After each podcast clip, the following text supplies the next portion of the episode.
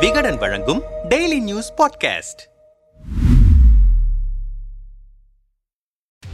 தனது இளமை காலத்தில் வீடின்றி குகையில் வாழ்ந்த ஜி ஜின்பிங் இன்று ஒட்டுமொத்த சீனாவையும் தனது ஒற்றை பிடியில் வைத்திருக்கிறார். சீன அதிபராக மூன்றாவது முறையாக முடிசூடிக்கொள்ளவிருக்கிறார் ஜி ஜின்பிங். சர்வதேச அரசியலிலும் தன்னை தவிர்க்க முடியாத தலைவராக மாற்றிக்கொள்ள முயன்று வருகிறார். சீன கம்யூனிஸ்ட் கட்சியிலும் ஆட்சியிலும் தன்னை சக்தி வாய்ந்த தலைவராக எப்படி மாற்றிக்கொண்டார் ஜிங்பிங் சீன புரட்சியின் தந்தை என போற்றப்படும் மாசேதுங்கின் நெருங்கிய நண்பரான ஜி சோங்ஷூனுக்கு ஆயிரத்து தொள்ளாயிரத்து ஐம்பத்து மூன்றில் மகனாக பிறந்தார் ஜி ஜிங்பிங் மாசேதுங் சீன கம்யூனிஸ்ட் கட்சியை தோற்றுவித்த போது அவர் உடனிருந்தவர்களில் சோங்ஷூனும் ஒருவர். ஆயிரத்து தொள்ளாயிரத்து அறுபத்தி எட்டில் சீன புரட்சிக்கு எதிராக செயல்பட்டதாக சொல்லி கட்சியிலிருந்து சோங்ஷூனை நீக்கியதோடு அவரை சிறையிலும் அடைத்தார் மாசேதுங் மேலும் சோங்ஷூனுடன் அவரது குடும்பம் எந்தவித தொடர்பும் வைத்துக் கொள்ளக்கூடாது என்றும் உத்தரவிடப்பட்டது. இதையடுத்து அரசு அதிகாரிகளின் பிள்ளைகள் படிக்கும் பள்ளியிலிருந்து நீக்கப்பட்டு லியாங்ஜியாஹே என்ற கிராமத்துக்கு அனுப்பி வைக்கப்பட்டார் ஜிங்பிங். அந்த கிராமத்திலுள்ள சிறிய குகையில் ஜிங்பிங்கின் குடும்பம் வாழ்ந்தது.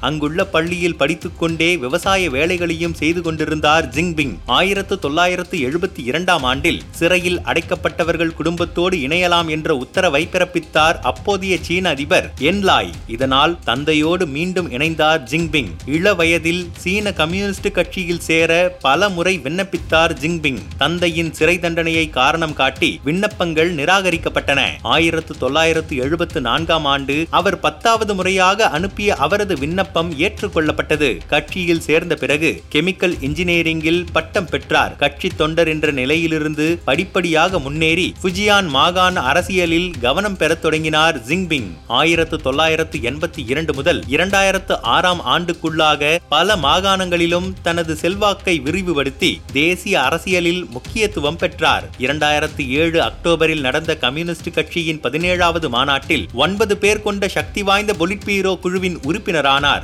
இரண்டாயிரத்து எட்டில் சீனாவின் துணை அதிபராக பொறுப்பேற்றார். சீனாவில் ஒலிம்பிக் போட்டிகளை நடத்தும் பொறுப்பு அவரிடம் ஒப்படைக்கப்பட்டது. அதை திறம்பட நடத்தி முடித்ததால் பிரபலமானார் ஜிங்பிங். சீன சீன கம்யூனிஸ்ட் கட்சியில் ஓய்வு பெற்ற தலைவர்களும் அதிகாரம் செலுத்துவது வழக்கம். அதை மீறி புதிதாக கட்சிக்குள் வருபவர்கள் வளர்வது மிக கடினம். ஆனால் தனது தந்தையின் செல்வாக்கை பயன்படுத்தி தனக்கான ஆட்களை கட்சிக்குள் திரட்டினார் ஜிங்பிங் ஆரம்ப காலத்தில் கட்சியிலுள்ள அனைவருடனும் சமரசம் செய்து கொள்ளக்கூடிய தலைவராக ஜிங்பிங் இருந்ததால் நிர்வாகிகள் மத்தியில் நற்பெயர் பெற்றார் இரண்டாயிரத்து பனிரெண்டு நவம்பரில் சீன கம்யூனிஸ்ட் கட்சியின் பொதுச் செயலாளராக தேர்ந்தெடுக்கப்பட்ட ஜிங்பிங் இரண்டாயிரத்தி பதிமூன்று மார்ச் மாதத்தில் முதன்முறையாக சீன அதிபரானார். ஆட்சிக்கு வந்தவுடன் ஊழல் ஒழிப்பு பிரச்சாரத்தை மேற்கொண்டார். சீன மக்கள் விடுதலை ராணுவத்தில் தனக்கு எதிராக திரும்பக்கூடியவர்களை பட்டியலிட்டு அவர்களை களை எடுத்தார் அரசியல் ஊழியர்கள் தளவாடங்கள் ஆயுதங்கள் என நான்கு தலைமையகங்களை கொண்டிருந்தது சீன மக்கள் விடுதலை ராணுவம் இரண்டாயிரத்து பதினைந்தில் இதை பதினைந்து சிறிய முகமைகளாக மாற்றினார். தனக்கு எதிராக ராணுவ கிளர்ச்சி ஏற்பட்டுவிடக் கூடாது என்பதற்காகவே ராணுவ கட்டமைப்புகளை அவர் மாற்றி அமைத்ததாக சொல்கிறார் சொல்கிறார்கள் கட்சிக்குள் தனக்கு எதிராக நிற்பவர்கள் மீது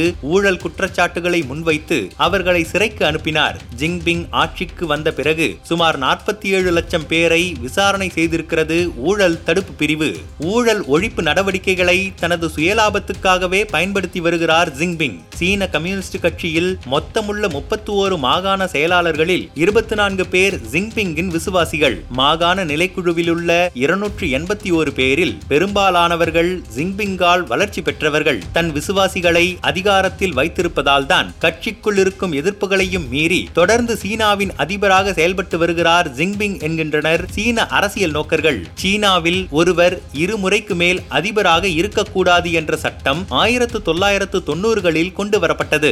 இரண்டாயிரத்து பதினெட்டில் இரண்டாவது முறையாக அதிபர் பதவியேற்ற உடனேயே இந்த சட்டத்தை நீக்கினார் ஜிங்பிங் இந்த நிலையில் கடந்த வாரம் நடந்து முடிந்த சீன கம்யூனிஸ்ட் கட்சியின் இருபதாவது மாநாட்டின் இறுதி நாட்களில் ஜி ஜின்பிங்கின் முன்னிலையிலேயே அவர் அருகில் அமர்ந்திருந்த முன்னாள் அதிபர் ஹூ ஜிண்டாவோ காரணம் ஏதும் சொல்லப்படாமல் வலுக்கட்டாயமாக வெளியேற்றப்பட்டார். அதன் பிறகு ஜிங்பிங் மூன்றாவது முறையாக கட்சியின் பொதுச் செயலாளராக அதிகாரப்பூர்வமாக அறிவிக்கப்பட்டார். மேலும் மூன்றாவது முறையாக அதிபர் நாற்காலியிலும் அமரவிருக்கும் ஜிங்பிங் வாழ்நாள் முழுவதும் சீன அதிபராக இருக்கவும் திட்டமிடுவதாக சொல்லப்படுகிறது.